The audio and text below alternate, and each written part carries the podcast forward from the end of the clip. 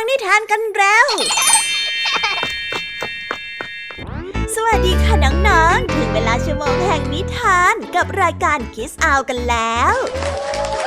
สำหรับวันนี้ขบวนการนิทานแสนสนุกจะพาน้องๆ ไปตะลุยโลกแห่งจินตนาการที่เต็มไปด้วยความสนุกสนานและเพลิดเพลินกันอย่างเต็มนิกัดเลยค่ะ วันนี้คุณครูไหวมีนิทานเกี่ยวกับคนแปลกประหลาด ซึ่งคนประหลาดในเรื่องแรกเป็นคนที่มาช่วยชีวิตสาวทอผ้า จากที่เคยทำแต่เรื่องน่าเบื่อ ให้กลายเป็นเจ้าหญิงได้ในที่สุด ในนิทานเรื่อง เทพแห่งการทอผ้ามาโปรด และนิทานเรื่องที่สองเป็นความแปลกประหลาดของเด็กชาย ที่มีจมูกรูปทรงคล้ายกับกระดุม ซึ่งเขาก็กลายเป็นฮีโร่ที่ช่วยกอบกู้เมืองได้ในภายหลัง กับนิทานที่มีชื่อเรื่องว่า เจ้าจมูกกระดุม ส่วนในช่วงของพี่ยามีนั้นก็มีตำนานความเชื่อเกี่ยวกับเทพที่มาสั่งสอนคนโลภในนิทานเรื่อง เทพทวงพรต่อกันด้วยเรื่องราวของเจ้าหญิงเจ้าเล่ห์ที่สัญญาเอาไว้อย่างหนึ่ง แต่พอถึงตอนที่จะต้องทำตามสัญญาก็กลับโมเมไปเป็นอย่างอื่น ในนิทานชื่อเรื่องว่า หนูไม่แคร์ แล้วเรื่องสุดท้ายของพี่ยามีนั้นเป็นนิทานที่อธิบายถึงสาเหตุความที่หมีนั้นห่างสั้น กับนิทานที่มีชื่อเรื่องว่า หมีห่างด้วนพอจบนิทานช่วงพี่ยามีแล้ว ก็มาต่อกันในเรื่องราวของลุงหลานค่ะ ซึ่งลุงทองดีวันนี้ได้เห็นเจ้าจ้อยกับเจ้าสิงเดินมา โดยที่ไม่มีเจ้าแดง เลยได้ถามหาแล้วพบว่าเจ้าแดงนั้นไม่มา เพราะว่าต้องช่วยที่บ้านทำงานอยู่ และเจ้าจ้อยกับเจ้าสิงห์ก็ไม่คิดที่จะช่วยเพื่อนเลย ลุงทองดีจึงได้ยกสำนวนบัวแล้งน้ำมาพูดให้ทั้งสองได้ฟัง แต่ว่าสำนวนนี้จะมีความหมายว่าอย่างไรกันนะ ไปรับฟังพร้อมๆกันได้เลยค่ะ กับเชื่อนิทานสุภาษิต ปิดท้ายรายการกับพี่เด็กดีของเรา วันนี้พี่เด็กดีมีเรื่องราวของลูกโซ่การให้อภัยกัน จะนำมาซึ่งโลกที่แสนสงบสุข เพราะว่าไม่มีใครคิดจะทำร้ายใครเลยถ้าอยากรู้กันแล้วต้องไปรับฟังพร้อมๆกันนะคะ ว่าลูกโซ่นี้จะต่อเนื่องกันเป็นแบบไหน ในนิทานที่มีชื่อเรื่องว่า ผลของการให้อภัย นิทานในแต่ละเรื่องในวันนี้ แค่ฟังชื่อเรื่องก็น่าติดตามไม่น้อยเลยใช่ไหมล่ะ งั้นเรามาเตรียมตัวเดินทางไปตะลุยโลกแห่งนิทานพร้อมๆกัน กับรายการคิสอากันได้เลย ถ้าพร้อมแล้ว ไปกันเลยค่ะ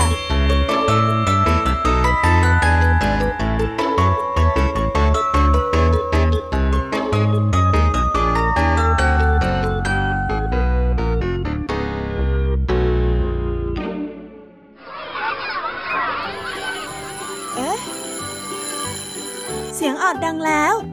อุ้ยต้องไปเข้าเรียนแล้วล่ะค่ะ ไม่รอช้า เราไปหาคุณครูไหวกันเถอะ ไปกันเลย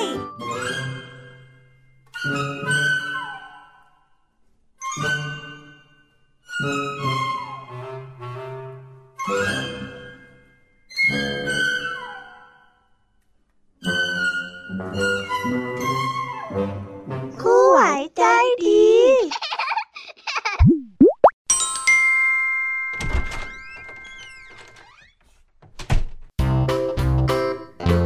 วัสดีค่ะ ยินดีต้อนรับเข้าสู่ช่วงห้องเรียนของคุณครูไหวนะคะ วันนี้คุณครูไหวมีนิทานมาฝากเด็กๆกันอีกเช่นเคยค่ะ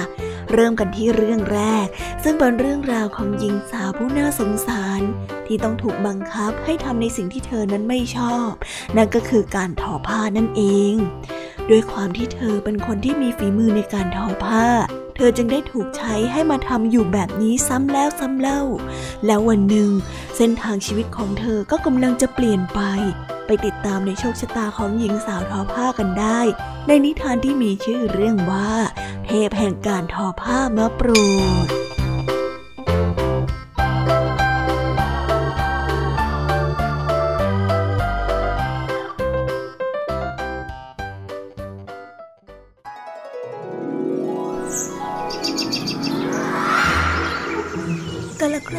าละครั้งหนึ่งนานมาแล้ว หญิงสาวคนหนึ่งทอผ้าได้งดงามมาก แต่เพราะว่าแม่ของเธอเป็นคนโลภจึงบังคับให้เธอทอผ้าทั้งวันทั้งคืนโดยไม่ให้หยุดพัก เมื่อใดที่ทอผ้าเสร็จช้า ก็จะทุบตีเธอทุกครั้งไป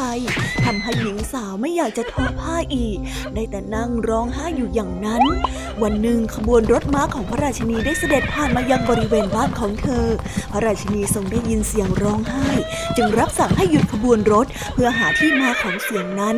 ทหารได้ชี้ไปยังบ้านของหญิงสาวทอผ้า ราชินีจึงได้เสด็จเข้าไปยังบ้านหลังนั้นโดยทันที เมื่อเข้าไปถึงบ้านก็ได้ทรงเห็นผู้หญิงวัยกลางคนคนหนึ่งนั่งอยู่ที่หน้าบ้าน พระราชินีจึงทรงถามขึ้นว่า ผู้ใดที่กำลังร้องไห้อยู่ในบ้านหลังนั้นกันหรือ และร้องไห้ด้วยสาเหตุอะไร หญิงสาววัยกลางคนกลัวว่าพระราชินีจะทรงทราบว่าตนเองบังคับให้ลูกสาวทอผ้าตลอดเวลา จะต้องถูกลงโทษอย่างหนักเป็นแน่ จึงได้ทูลพระราชินีไปว่า เออคือ หญิงสาวที่ร้องไห้อยู่ในบ้านก็คือลูกสาวของหม่อมฉันเอง เธอต้องการที่จะทอผ้าอยู่ตลอดเวลา แต่เพราะว่าหม่อมฉันไม่สามารถไปซื้อมเมล็ดฝ้ายมาปั่นเป็นได้ให้เธอทอ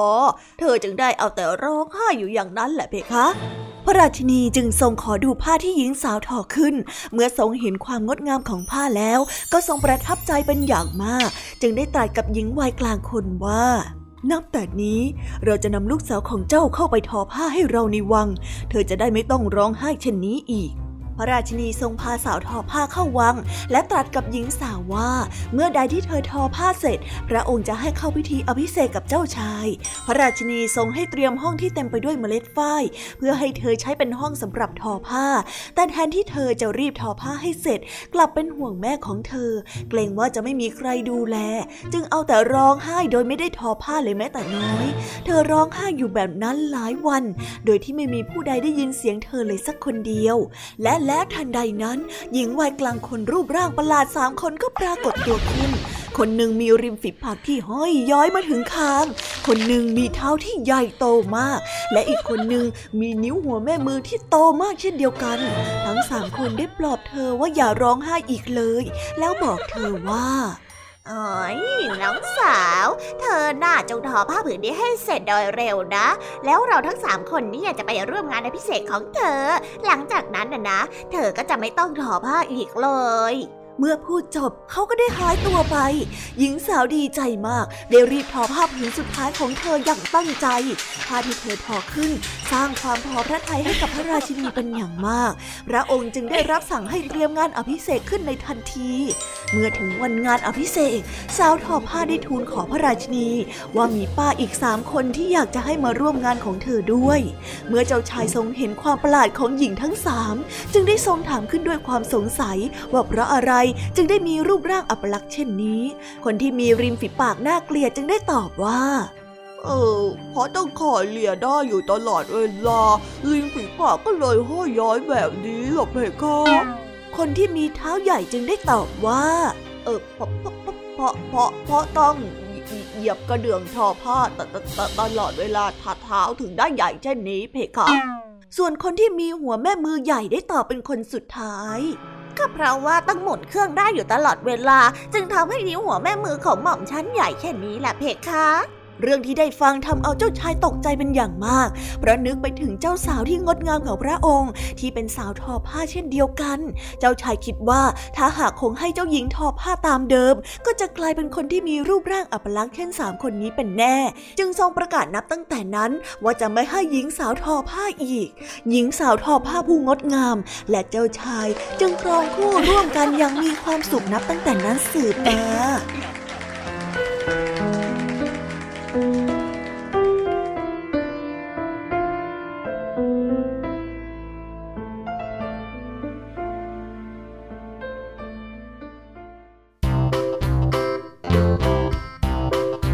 ้องขอบคุณคนแปลกหน้าทั้งสามมาก ๆ เลยนะคะ ซึ่งเป็นเทพท่าทางประหลาด หลังจากที่ได้มาช่วยและก็ให้กำลังใจสาวทอผ้าแล้ว และทำให้เธอนั้นไม่ต้องอดทนอยู่กับสิ่งที่เธอไม่ชอบอีกต่อไป โชคดีนะ ที่หญิงสาวเชื่อคำแนะนำของผู้หวังดี จนกลายเป็นบทสรุปที่น่ายินดีในที่สุด เอาละค่ะ ไปต่อกันในนิทานเรื่องที่สองกันต่อเลยนะ ซึ่งเรื่องราวนี้เป็นเรื่องเล่าจากคุณยาย เกี่ยวกับเรื่องราวของคนที่มีจมูกรูปทรงแปลกประหลาด จนทำให้เขานั้นถูกเพื่อนๆล้อ และมีปมด้อยในตัวเอง แต่ท้ายที่สุดแล้วเขาก็ทำอะไรบางอย่างด้วยความกล้าหาญค่ะ จนทำให้เขานั้นกลายเป็นฮีโร่ในที่สุด ไปติดตามเรื่องราวการต่อสู้อย่างห้าวหาญของฮีโร่คนนี้ไปพร้อมๆกัน กับนิทานที่มีชื่อเรื่องว่า เจ้าจมูกกระดุม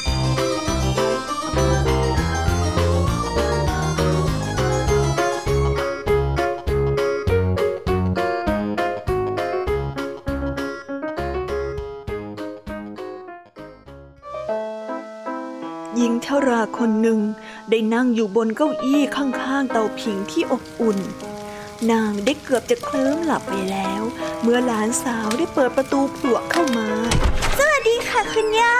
หลานสาวได้ส่งเสียงดัง เด็กหญิงนั้นได้วิ่งตรงเข้ามากอดคุณย่าอย่างตื่นเต้นและดีใจ โอ้ไปเที่ยวสนุกไหมจ๊ะ หญิงชาราได้เอ่ยถามย่าไปเลยค่ะ เราน่ะไปที่เมืองลินเลีย แล้วคุณย่ารู้ไหมคะ วันที่เราจะกลับน่ะ คนในเมืองทุกคนเดินไปไหนตอนไหนกัน คุณย่าเอานิ้วขึ้นมาสิคะ กดที่จมูกตัวเองให้แบน เหมือนอย่างที่ลูกกระดุมใช่ไหมล่ะ คุณย่าได้เสริมขึ้นในทันที ใช่เลยค่ะ คุณย่า คุณย่าทราบได้อย่างไรเหรอคะ เด็กหญิงได้ถาม หญิงชราได้ถอนใจเบาๆ แสงจากกองไฟในเตาผิงได้สว่างพอ ที่จะเห็นประกายในตาของหญิงชราขณะที่นางนั้นได้เล่าเรื่องนี้ให้ล้านฟัง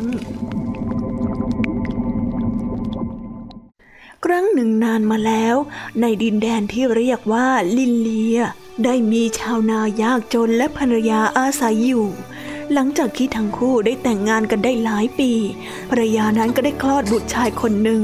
เมื่อยังเล็กก็น่ารักดี แต่พอเติบใหญ่ บิดามารดานั้นก็ได้พบว่า มีอวัยวะส่วนของบุตรชายที่ไม่โตตามตัว นั่นก็คือจมูกจมูกของเขายังมีขนาดเล็ก แล้วก็กลมกลมๆและเป็นสีชมพู ดูเหมือนกับลูกกระดุม เด็กๆ คนอื่นๆนั้นต่างพากันวิ่งไล่เด็กคนนี้ แล้วก็เรียกเขาว่า เจ้าจมูกกระดม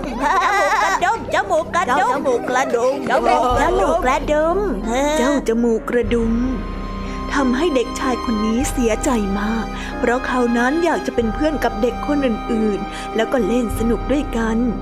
วันหนึ่ง เจ้าจมูกกระดุมนั้นโตพอสมควรแล้ว ก็ได้เกิดเหตุร้าย แม่มดใจร้ายชื่อว่าเฮเซลได้สาปพระราชาและพระราชินีให้ถูกคุมขังอยู่ในบนยอดหอคอยแก้ว ไม่มีใครช่วยเหลือพระราชาและพระราชินีได้ เพราะว่าหอแก้วนี้ลื่นมาก ไม่มีใครปีนขึ้นไปได้เลย นางแม่มดเฮเซล จึงได้ปกครองเมืองลินเลีย ชาวเมืองต่างก็กลัวเกงนาง ตั้งแต่นั้นมา นกก็ไม่ร้องเพลง ดอกไม้ก็ได้เหี่ยวแห้ง ชาวเมืองนั้นต่างพูดจากระซิบกระซาบกัน เพราะความกลัว ไม่มีใครยิ้มแย้มอีกเลย เจ้าจมูกกระดุมต้องเข้าไปทำงานในวังทำงานหนักต่างๆ เช่น ไล่หนูในครัว ยกถ่านจากห้องใต้ดิน และทำความสะอาดในห้องส้วม เย็นวันหนึ่ง เจ้าจมูกกระดุมได้เสียงร้องโวยวายโหยหวนมาจากห้องอาหาร เขาจึงรีบเข้าไปดู ก็ได้พบว่าเสียงร้องอันโหยหวนนั้นที่แท้แล้วเป็นเสียงของแม่มดได้ร้องเพลง เพราะในวันเกิดของนาง แม่มดนั้นจึงได้เฉลิมฉลองงานวันเกิดของตัวเอง และได้ดื่มเหล้าองุ่นถึงสามขวด ทั้งๆทที่รู้สึกประหม่าเหมือนมีอะไรอยู่ในคอ แต่เจ้าจมูกกระดุมนั้นก็ได้กล่าวอวยพร ถูกแล้ว ฉันน่ะมีความสุขมาก ฉันน่ะได้เป็นพระราชินีของเมืองนี้ แล้วก็ไม่มีใครอยากที่จะแยกเอาไปได้หรอกนะ แม่มดได้พูดเสียงแหบแห้ง ทันใดนั้นเจ้าจมูกกระดุมจึงได้เกิดความกล้าและก็ได้ถามขึ้นมาว่า ท่านคงจะเป็นพระราชินีที่เฉลียวฉลาดมาก เพราะว่าไม่มีใครหาทางแก้คำสาปของท่านได้ แล้วก็ปล่อยให้พระราชาและก็พระราชินีเป็นอิสระ แน่อะไรยะพวกนั้นจะไปรู้ได้อย่างไร ว่าทางแก้คำสาปน่ะคือเอาสิ่งที่ไม่มีใครเคยเห็นมาก่อนมาให้ฉันดู แต่พวกนั้นน่ะถึงเขาจะรู้ เขาก็ไม่มีวันหาสิ่งนั้นได้เจอหรอกนะ ราะว่าทันทีที่พวกเขาได้เจอ พวกเขาก็เห็นมาเสียก่อนแล้ว เพราะฉะนั้นเวลาที่ฉันเห็นของสิ่งนั้น ก็ต้องเคยมีคนเห็นมาก่อนแล้วเข้าใจไหมล่ะพูดแล้วฉันขำจริงๆ สะใจ แม่มดได้พูดอย่างอวดดี แล้วก็เริ่มร้องเพลงต่อไปอีก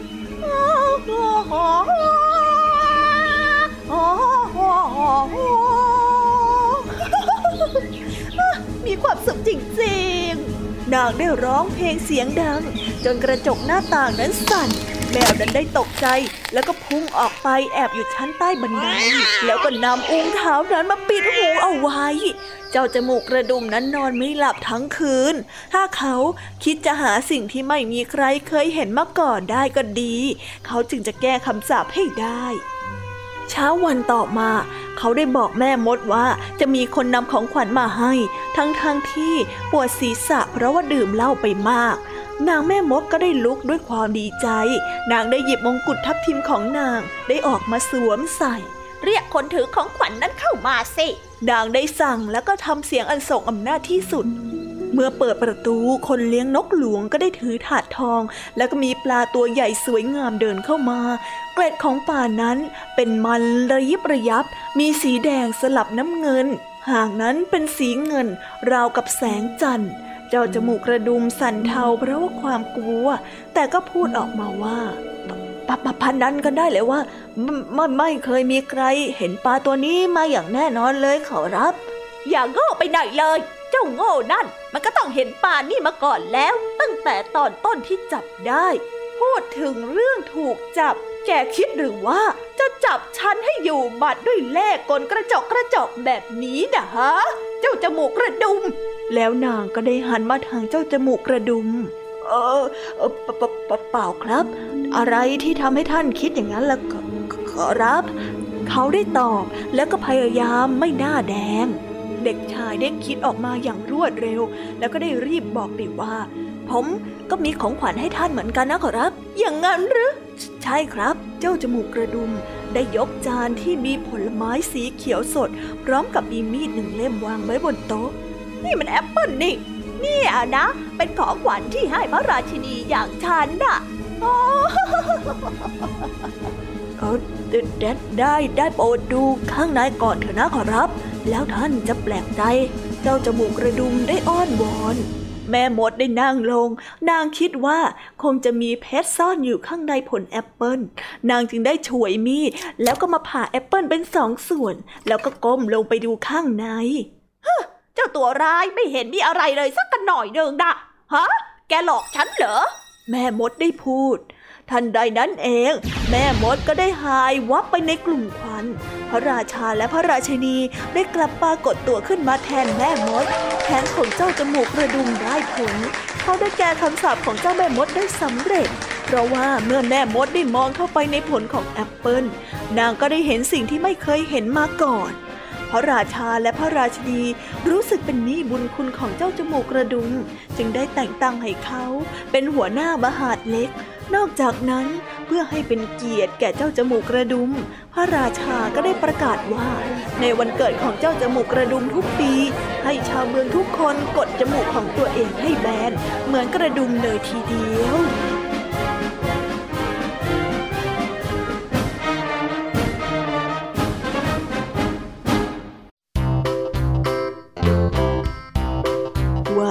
เป็นเรื่องราวการต่อสู้ที่น่าตื่นตาตื่นใจมากๆเลย หลังจากที่ได้ฟังนิทานเรื่องนี้ไปแล้ว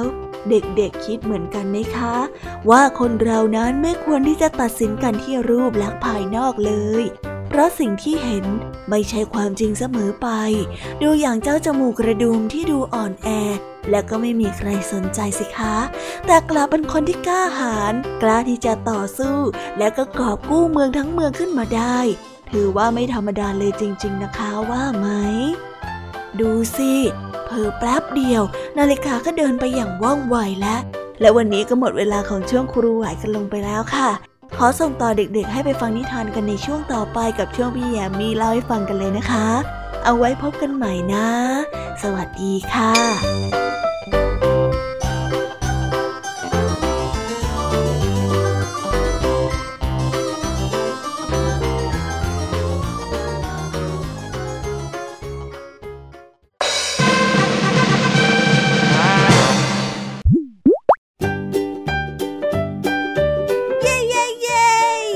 เวลานิทานหันษากับพี่ยามีแล้ว ไปตะลุยเรื่องนิทานกันเลย ในนิทานเรื่องแรก เป็นเรื่องราวตำนานนิทานจีน ที่ได้เล่าไว้เกี่ยวกับความโลภและความไม่รู้จักพอของแม่ค้า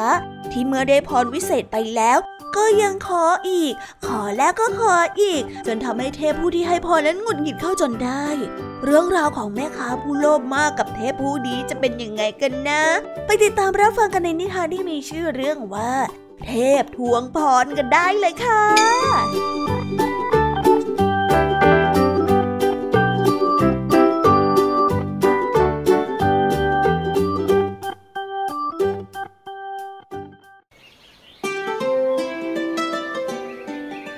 หญิงไม้คนหนึ่งมีอาชีพทำสุราขาย โดยหมักข้าวให้เป็นสุรา แล้วมีชายชราคนหนึ่งนั้นเดินผ่านมา และมาขอเข้าพักในหมู่บ้านนั้นเป็นเวลาหลายเดือน ชายชราผู้นี้จะมาดื่มสุราของหญิงไม้คนนี้ทุกวัน โดยไม่ได้จ่ายเงินให้ แต่หญิงไม้นั้นก็ไม่ได้ติดใจเอาความอะไร ก็มีแต่จะตักให้ทุกวัน วันหนึ่งชายชรานั้นมาบอกกับหญิงไม้ว่า เราจะเดินทางต่อไปแล้ว ขอบใจท่านมากที่ท่านให้สุราแก่เราทุกวัน ต่อจากนี้ท่านไม่ต้องเสียเวลาหมักข้าวทำสุราอีกแล้ว เราจะทำบ่อน้ำให้ท่าน และน้ำบ่อนี้จะเป็นสุราชั้นดีให้ท่านได้ขาย ว่าแล้วชายชราก็ได้เดินจากไป และในวันรุ่งขึ้นหญิงไม้ก็ได้เห็นบ่อน้ำเกิดใหม่ในบริเวณบ้าน และเมื่อตักน้ำในบ่อนั้นก็ปรากฏว่าเป็นสุรารสชาติดีมากผู้คนก็ต่างพากันมาซื้อสุราของหญิงไม้เป็นจำนวนมากมายทำให้หญิงไม้นั้นเกิดความร่ำรวยและมีความสุขสบายมากยิ่งขึ้นกว่าเดิมหลายเท่า เมื่อสามปีผ่านไป ชายชาราผู้นั้นก็ได้เดินทางผ่านมาที่หมู่บ้านนั้น และได้แวะไปที่ร้านสุราของหญิงไม้หญิงไม้ได้เห็นชายชาราก็ดีใจ รีบขอบคุณชายชาราเป็นการใหญ่ ที่ช่วยทำให้เธอนั้นร่ำรวยและมีความสุขมากยิ่งขึ้น ชายชาราจึงได้เอ่ยถามว่า สุราจากบ่อนี้รสชาติเป็นอย่างไรบ้างเล่า หญิงไม้จึงได้ตอบไปว่ารสดีมากดีมากๆเลยค่ะ เว้นแต่ว่ามันไม่มีเศษข้าวหมักให้กับหมูเท่านั้นเองละค่ะ ชายชาราได้หัวเราะและได้บอกไปว่า เฮ้อถ้าอย่างนั้นเนี่ยก็ขอให้มีเศษข้าวหมักกับหมูก็แล้วกัน ส่วนบ่อสุรานั้นก็ให้มันหายไปเถอะนะ แม่หญิงโลภมากเอ้าเอายไปไหนแล้ว ว่าแล้วบ่อเหล้านั้นก็ได้หายไป หญิงไม้ก็ต้องกลับไปทำเหล้าหมักด้วยข้าวเหมือนเดิม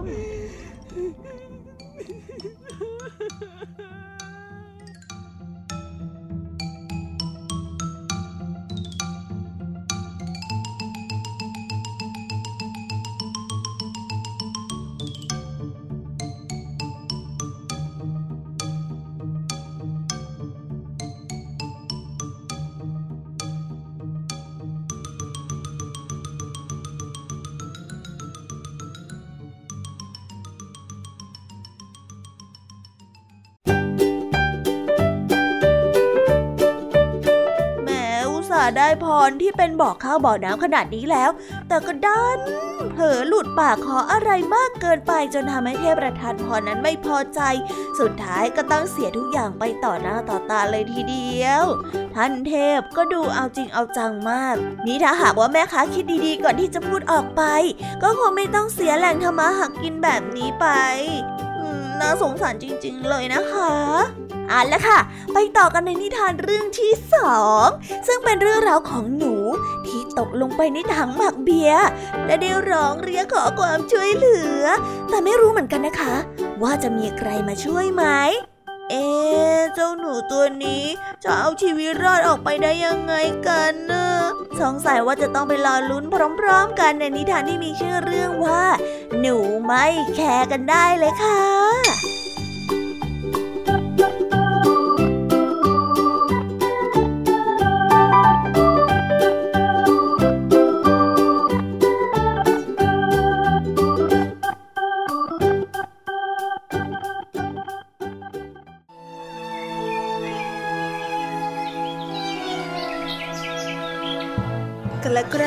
นึ่งนานมาแล้ว ได้มีหนูตัวหนึ่งได้ตกลงไปที่ถังเบียร์ที่กำลังหมักอยู่ มันได้ติดอยู่ในฟองไปไหนไม่ได้ แมวตัวหนึ่งได้เดินผ่านมา แล้วได้ยินเสียงร้องจี๊ดจี๊ดจี๊ดของเจ้าหนู จึงได้พูดกับมันว่าเอ้ยทำไมเจ้าถึงทำเสียงอึกอักเช่นนี้เล่า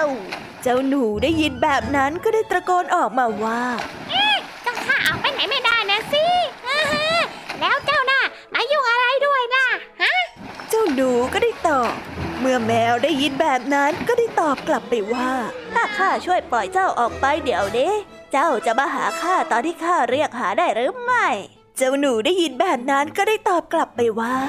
เจ้าอะเชื่อใจข้าได้แน่ ข้าน่ะขอสัญญาและขอสาบานนะว่าข้าจะทำตามที่เจ้าต้องการเลย เฮ้อช่วยข้าออกมาจากที่นี่ทีนะข้าจะไม่ไหวแล้ว โอ้ยได้เลย จากนั้นเจ้าแมวจึงได้ดึงหนูขึ้นมาจากถังเบียร์แล้วก็ได้ปล่อยออกไปอย่างปลอดภัย เจ้าหนูเห็นดังนั้น จึงได้รีบวิ่งเข้ารูของตนในทันทีวันหนึ่ง แมวได้เกิดหิวขึ้นมา จึงได้เดินไปที่รูหนู แล้วก็ได้เรียกให้เจ้าหนูออกมาเน่เจ้าเดอออกมาข้างนอกแล้วๆเซ่ ข้าน่ะมาแล้วนะ มาทวงสัญญาที่เจ้าน่ะให้กับข้าไว้อะเจ้าหนูได้ยินแบบนั้นจึงได้ตะโกนตอบออกมาจากรูว่า ไม่นะข้าขอปฏิเสธ เจ้าแมวจึงได้ทวงถามคำสัญญาที่เคยสาบานเอาไว้ เฮ้ย ก็เจ้าสาบานกับข้าไว้แล้วไง ว่าเจ้าน่ะจะออกมาหาข้าเมื่อข้าเรียกเจ้า เจ้าหนูได้ยินแบบนั้นก็ไม่แยแสว่าอะไรเฮ้ยพี่ชาย ตอนนั้นนะข้าเมานะลยมาแล้วเหรอว่าข้าจะตกลงไปในถังเบียร์ข้าแหละก็พูดไปอย่างนั้นแหละเฮ้ย ไอ้เจ้าหนู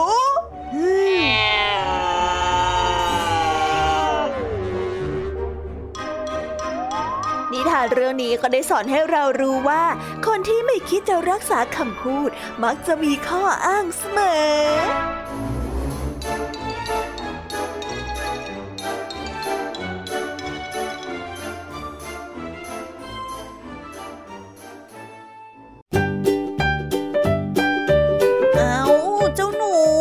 อนที่ขอให้คนอื่นช่วยทำไมถึงได้ตกลงสัญญาอย่างน่าสงสาร แต่พอจะต้องตอบแทนผู้ช่วยเหลือ กลับใช้ข้ออ้างแบบนี้ซะได้หรือเนี่ยแหมสมแล้วล่ะค่ะ ที่เป็นหนูไม่แคร์นี่ไม่รู้เหมือนกันนะคะ ว่าเจ้าแมวจะจัดการกับเจ้าหนูตัวนี้ยังไงต่อ แต่พี่ยามีก็ขอเอาใจช่วยให้เจ้าหนูโชคดีอีกครั้งหนึ่งนะคะและแล้วก็เดินทางมาถึงนิทานเรื่องสุดท้ายของพี่ยามีในวันนี้ ซึ่งเป็นนิทานที่อธิบายสาเหตุว่าทำไมทำไม เจ้าหมีจึงมีหางที่สั้นน้องๆ พอจะจำได้ไหมเอ่ยว่านิทานเนี่ยอธิบายสาเหตุการเกิดขึ้นเพราะอะไร ติ๊กตอกติ๊กตอกติ๊กตอก เฉลยค่ะ นิทานเรื่องนี้อธิบายสาเหตุการเกิดขึ้นจากเรื่องเล่าสมัยก่อน ที่พูดอธิบายในสิ่งที่ไม่สามารถหาเหตุผลได้ ซึ่งก็สร้างความเข้าใจ และก็สร้างความเพลิดเพลินได้ในระดับหนึ่ง ต่อผู้ที่ได้รับฟังยังไงล่ะคะเอาละค่ะ ไปรับฟังกันสิคะว่า เจ้าหมีที่หางสั้น ตามตำนานแล้วเนี่ย เป็นเพราะอะไรกัน ในนิทานที่มีชื่อเรื่องว่า หมีหางด้วน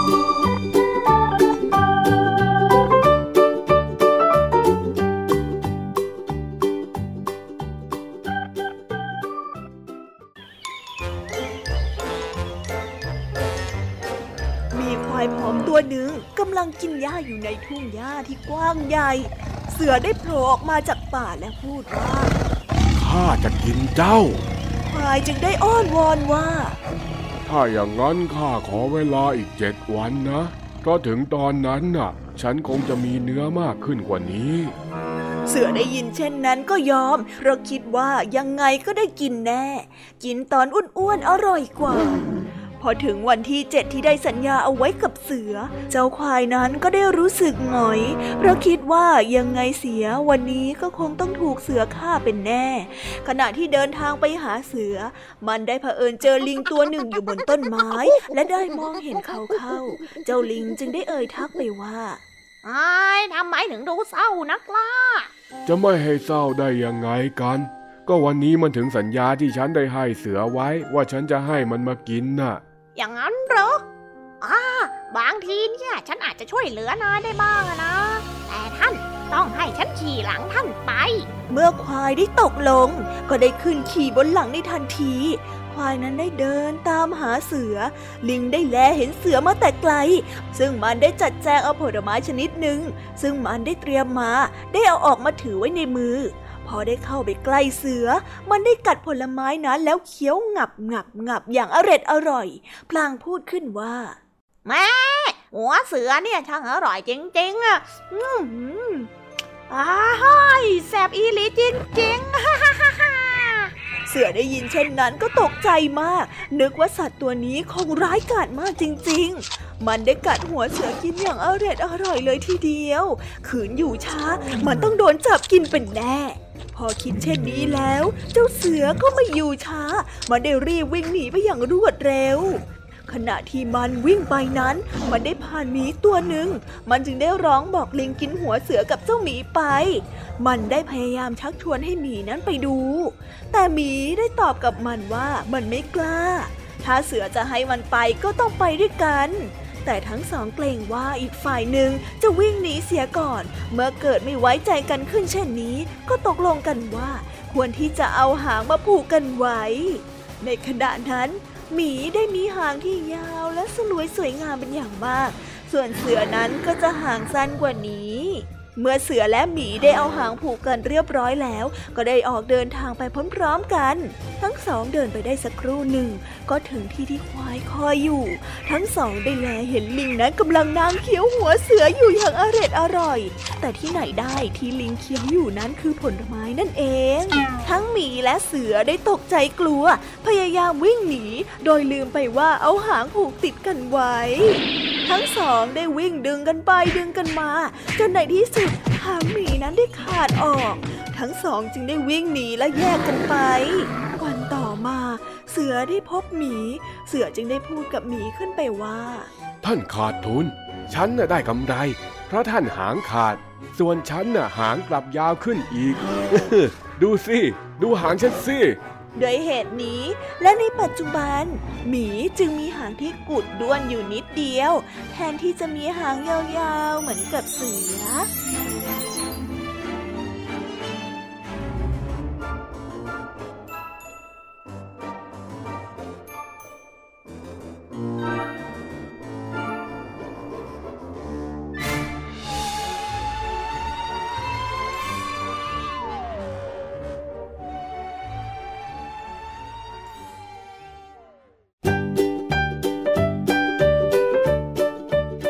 บกันไปแล้วนะคะสำหรับนิทานทั้งสามเรื่องของพี่ยามีงั้นพี่ยามีขอส่งต่อน้องๆไปรับฟังนิทานในช่วงต่อไปกันเลยนะคะ งั้นไม่รอช้าค่ะ ไปเลย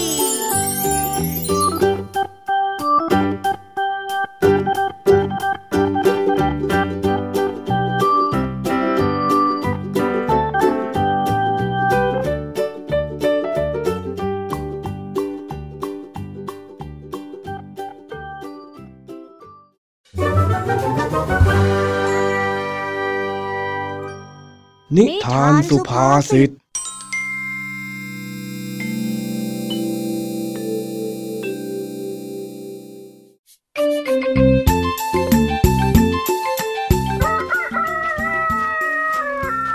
งทองดีเห็นเจ้าจ้อยกับเจ้าสิงเดินหน้ามุ้ยมาแต่ไกล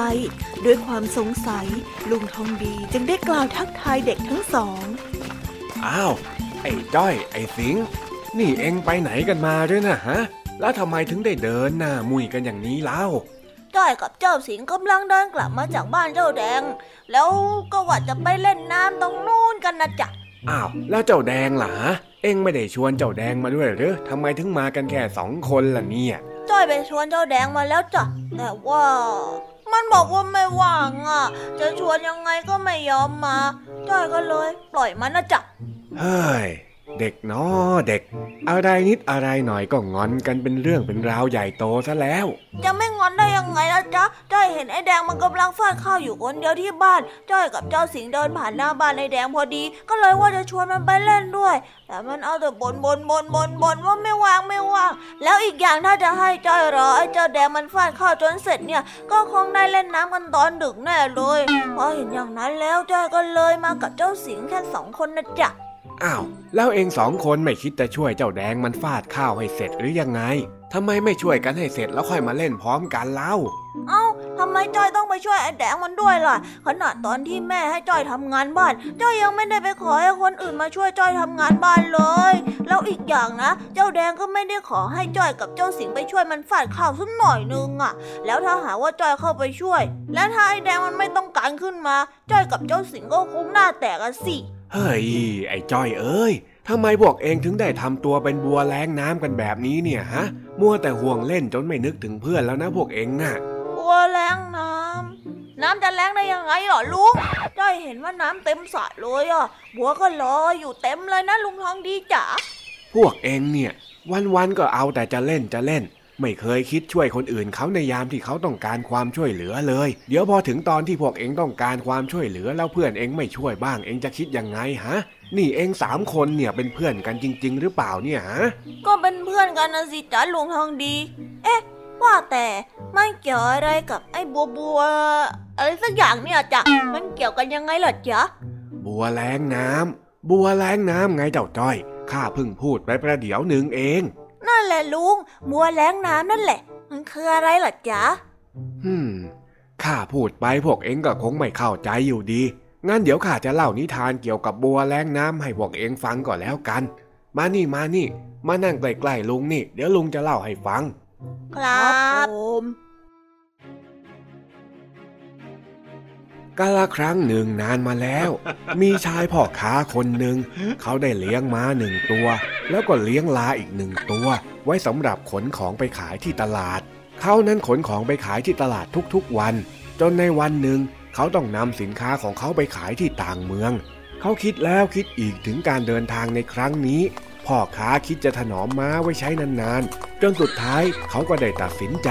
ยกสินค้าทั้งหมดใส่ไว้บนหลังลาแต่เพียงตัวเดียว และคิดว่าจะเก็บม้าไว้ใช้แค่ในคราวที่จำเป็นเท่านั้น พ่อค้านั้นได้ปล่อยให้ม้าเดินตัวเปล่า และปล่อยให้ลาตัวเล็กๆ แบกสินค้าอันหนักอึ้งแต่เพียงตัวเดียว เมื่อเริ่มเดินทางไปได้สักระยะหนึ่ง เจ้าลาที่บรรทุกของหนักก็เริ่มล้มแล้วเจ็บลง เจ้าม้าได้สังเกตเห็น แต่ก็ทำเป็นไม่สนใจเจ้าลา และหันหน้าเดินต่อไป เจ้าลาที่เจ็บอยู่นั้น ก็ได้แต่ร้องขอความช่วยเหลือจากเจ้าม้า แต่ม้าก็ไม่ฟังเสียงขอร้อง และก็เริ่มโมโห เพราะเจ้าลานั้นพูดขอร้องไม่หยุด เมื่อเกิดความรำคาญขึ้น มันจึงตะโกนกลับไปด้วยเสียงที่โมโหว่า หน้าที่ของการแบกของหนักนี้เป็นของลา เจ้านายสั่งให้ลาแบกของ คนที่ควรแบกต่อไปก็คือเจ้าลา เพราะว่าเจ้านายนั้นไม่ได้สั่งให้ม้าแบกสินค้าแม้แต่น้อยทำไมม้าจะต้องมาช่วยด้วย เมื่อได้ยินดังนั้น ลาก็พูดอะไรไม่ออก เจ้าลาจึงได้อดทนเดินต่อไป และในไม่ช้า เจ้าลาก็หมดแรง และล้มตายลงในที่สุด เมื่อพ่อค้าเห็นดังนั้น เขาจึงแก้มัดเอาสินค้าที่อยู่บนหลังลา มาใส่ไว้บนหลังม้าทั้งหมด แถมยังเอาศพของลาบรรทุกเพิ่มเข้าไปอีกด้วย ตอนนี้ม้ารู้สึกเสียดายที่ตัวเองไม่ยอมหยิบยื่นความช่วยเหลือ มานึกเอาตอนนี้ก็ไม่ทันแล้ว มันเลยต้องรับกรรม แล้วแบกทุกสิ่งทุกอย่างด้วยความยากลำบากเพื่อเดินหน้าต่อไป เห็นไหมว่าคนที่ไม่รู้จักเห็นอกเห็นใจ แล้วไม่มีความเมตตาต่อผู้อื่นนั้น นอกจากจะถูกมองว่าเป็นคนที่เห็นแก่ตัวแล้ว ก็ยังเกิดความทุกข์ขึ้นในใจของตัวเองอีกด้วย เอ็งเข้าใจหรือยังฮะไอ้จ้อยสรุปว่าบัวแล้งน้ำคือบัวที่อยู่ในสระน้ำที่มันแห้งไปแล้วใช่ไหมจ๊ะ นี่เอ็งไม่ได้ฟังนิทานที่ข้าเล่าเลยหรืออยังไงฮะ บัวแรงน้ำเนี่ยเขาเอาไว้เปรียบกับคนที่ไม่มีน้ำใจ ไม่มีความเมตตา แล้วก็ไม่คิดจะช่วยเหลือผู้อื่น เหมือนกับเจ้าม้าในนิทานที่ไม่มีความเมตตาช่วยเหลือเจ้าลาที่กำลังเดือดร้อน จนในท้ายที่สุด เจ้าม้าก็ต้องมาแบกเจ้าลาพร้อมกับสินค้านั้นต่อไป นี่แหละบัวแรงน้ำที่ข้าพูดถึงมันเป็นแบบนี้อ๋อ แปลว่า ถ้าจ้อยเจอเจ้าลากำลังแบกของอยู่ จ้อยก็ต้องรีบวิ่งเข้าไปช่วยใช่ไหมจ๊ะ จะได้ไม่เป็นบัวแล้งน้ำเหมือนเจ้าม้า ใช่ไหมจ๊ะลุงทองดีจ๋า เฮ้ย ไม่ใช่แล้วเจ้าจ้อย เองเนี่ยชอบทำให้ข้าปวดหัวอยู่เรื่อยเลยนะ จ้อยล้อเล่นจ้ะลุง จ้อยกับเจ้าสิงเข้าใจตั้งแต่ฟังนิทานจบแล้วล่ะจ้ะ ดีมากเลยเจ้าจ้อยเจ้าสิง แล้วหลังจากนี้เนี่ย พวกเองคิดจะทำอะไรกันต่อล่ะฮะ จ้อยก็จะไปช่วยเจ้าแดงฟาดข้าวให้เสร็จ เผื่อว่าจ้อยกับเจ้าสิงแล้วก็เจ้าแดงจะได้ไปเล่นน้ำที่ลำธารพร้อมกันทั้งสามคนนะจ๊ะดีแล้วเจ้าจ้อยเอ้ย หากเองคิดดีมีเมตตาต่อน้ำใจคนอื่นเนี่ยเขาก็จะมาตอบแทนเราด้วยน้ำใจของเราเช่นกัน ไปไปไปไปช่วยเพื่อนเถอะจ้าลุงจ้อยต้องรีบไปช่วยเจ้าแดงก่อนแล้วนะจ๊ะไว้เจอกันใหม่นะลุงนะเออเออดีแล้ว ขอให้เล่นน้ำทันก่อนที่จะดึกละกันนะ จ้า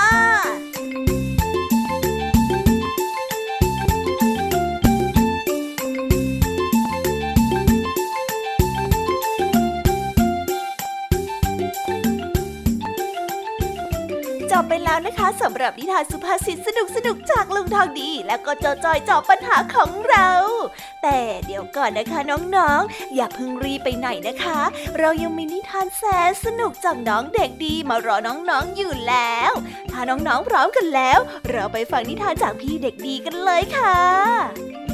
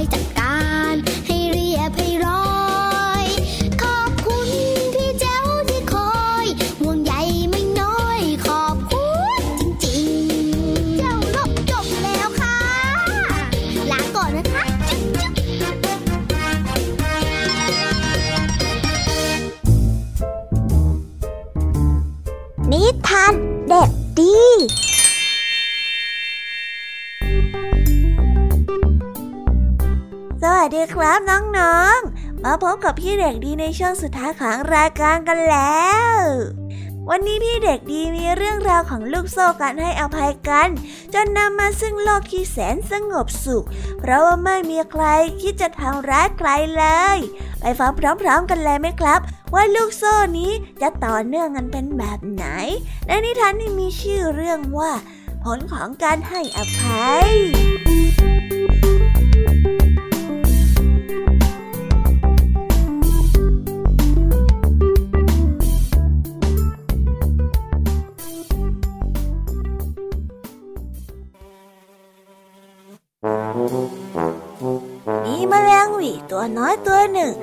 ศัยอยู่กับพ่อและแม่อย่างมีความสุข ทุกๆเช้า มันจะปล่อยตัวให้ลอยตามกระแสลมไปเยี่ยมเยียนดอกไม้ทุกต้นพ่อและแม่ภูมิใจในตัวมันเป็นอย่างมาก แม่ได้ชอบพูดกับมันเสมอว่า แมลงหวีน้อยจะต้องได้ทำสิ่งที่ยิ่งใหญ่ในอนาคต พวกแมลงแถวนั้นได้หัวเราะอยู่ในใจ และไม่คิดว่าแมลงหวีน้อยจะทำอะไรได้ยิ่งใหญ่ได้ เช้าวันหนึ่ง ขณะที่แมลงหวีน้อยได้ปล่อยตัวให้บินไปตามแสงของพระอาทิตย์ สายลมก็ได้พัดตัวมันไปติดกับใยแมงมุม มันพยายามจะดิ้นให้หลุด แต่ก็ไม่เป็นความสำเร็จ ขณะที่แมลงหวีน้อย ติดอยู่กับใยสีเงิน มันคิดถึงพ่อกับแม่มากกว่าความปลอดภัยของตัวเอง พ่อกับแม่คงเสียใจมาก ถ้าไม่เห็นลูกรักนั้นกลับบ้านเจ้าแมงมุมนั้นเดินเข้ามาแล้ว แมลงหวีน้อยร้องไห้ด้วยความกลัว แม่ผมจ๋าปล่อยฉันไปเถอะนะ ถ้าฉันไม่กลับบ้านพ่อและแม่ของฉันจะต้องเสียใจมากแน่ๆเลย เจ้าแมงมุมได้ฟังก็รู้สึกสงสาร มันจึงปล่อยเหยื่ออันโอชะของมันไปแมลงหวีน้อยได้บินจากไป พร้อมกับร้องขอบคุณขอบคุณนะอ่าขอบคุณมากมากๆจริงๆอ่าขอบคุณนะ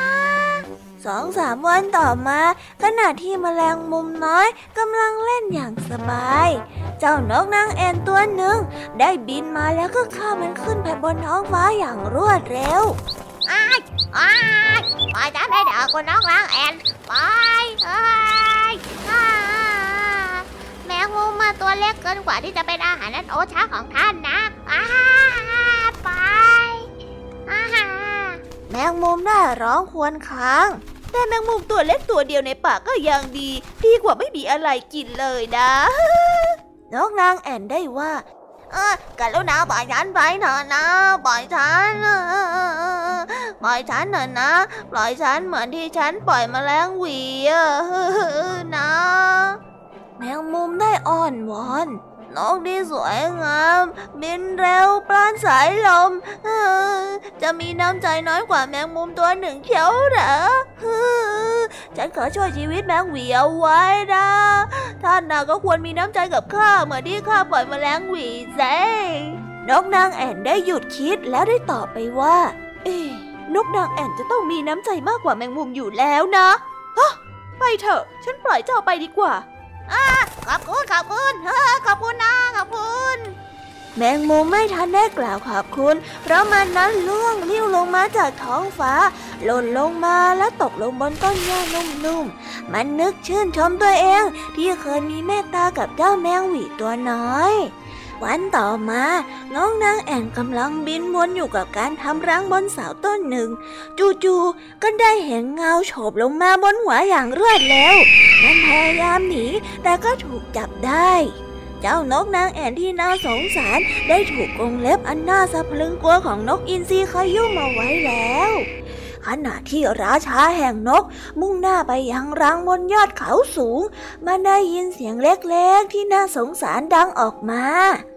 โอ้ท่านบยานกอินทรีท่าน ท่านผู้ทรงพลังและสง่างาม ท่านจะมีน้ำใจน้อยกว่าแมลงมุมตัวกระจ้อยร่อยเชียวหรือ ฉันน่ะปล่อยเจ้าแมงมุมตัวกระจ้อยร่อยไปนะ กระดาษฉันเป็นนกนางแอ่นตัวน้อยๆ ใครจะมาว่าฉันใจแคบกว่าสัตว์ต่ำต้อยพวกนั้น ไหนบอกมาสินกอินทรีได้ถาม ฉันนี่แหละ แมงมุมอะปล่อยมแมลงหวีที่ติดใยของมัน และฉันน่ะก็ปล่อยมแมลงมุมที่เป็นเหยื่อของฉันออกไป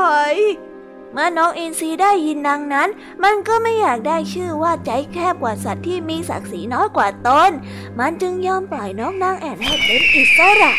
นกนางแอ่นบินจากไปด้วยความดีใจ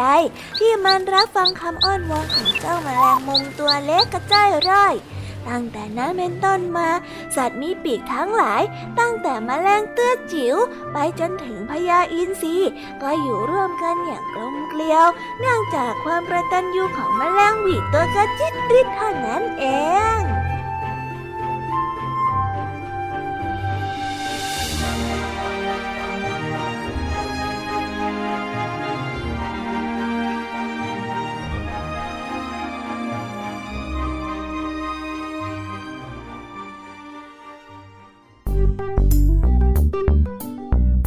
แล้ววันนี้ก็หมดเวลาของรายการคิสอากันลงไปแล้ว ไว้พบกันใหม่ในตอนถัดไป หรือสามารถรับฟังย้อนหลังได้ที่แอปพลิเคชันไทย PBS Podcast กันนะครับสำหรับวันนี้ขบวนการนิทานมหาสนุก ขอร่ำลากันไปก่อนแล้วครับ สวัสดีครับ บ๊ายบาย ไว้พบกันนะครับ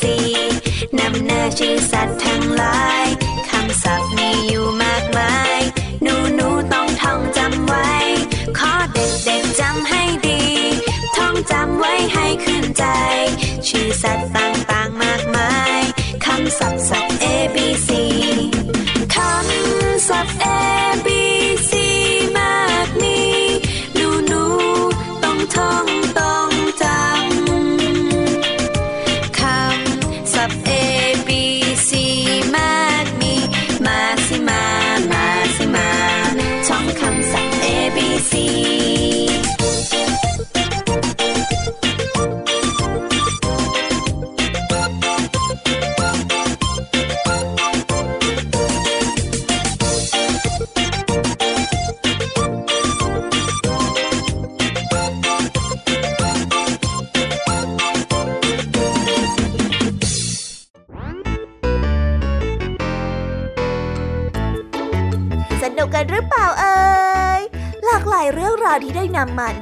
บางเรื่องก็ให้ข้อคิดสะกิดใจ บางเรื่องก็ให้ความสนุกสนานเพลิดเพลิน แล้วแต่ว่าน้องๆเนี่ยจะเห็นความสนุกสนานในแง่มุมไหนกันบ้าง ส่วนพี่ยามีแล้วก็พ่องเพื่อนเนี่ยก็มีหน้าที่ในการนำนิทานมาส่งตรงถึงน้องๆแค่นั้นเองละค่ะ แล้ววันนี้นะคะ เราก็ฟังนิทานกันมาจนถึงเวลาที่กำลังจะหมดลงอีกแล้วอะหอย ยามีต้องคิดถึงน้องๆอีกแน่เลย แต่ไม่ต้องห่วงนะคะน้องๆ พี่ยามีเนี่ยขอสัญญาเลยว่า จะกลับมาพบกันใหม่พร้อมกับนิทานที่แสนสนุกแบบนี้กันอีกแน่นอนค่ะน้องๆ อย่าลืมนำข้อคิดดีๆ ที่ได้จากการรับฟังนิทานที่แสนสนุกของคุณครูไหว พี่ยามีลุงทองดีแล้วก็เจ้าจ้อย และก็นิทานจากพี่เด็กดีในวันนี้ไปใช้กันด้วยนะคะเด็กๆ เอาไว้พบกันใหม่ในวันพรุ่งนี้นะสำหรับวันนี้พี่ยามีต้องขอตัวลากันไปก่อนแล้วล่ะค่ะสวัสดีค่ะ บ๊ายบายนะคะนังนงและพบกันใหม่ค่ะ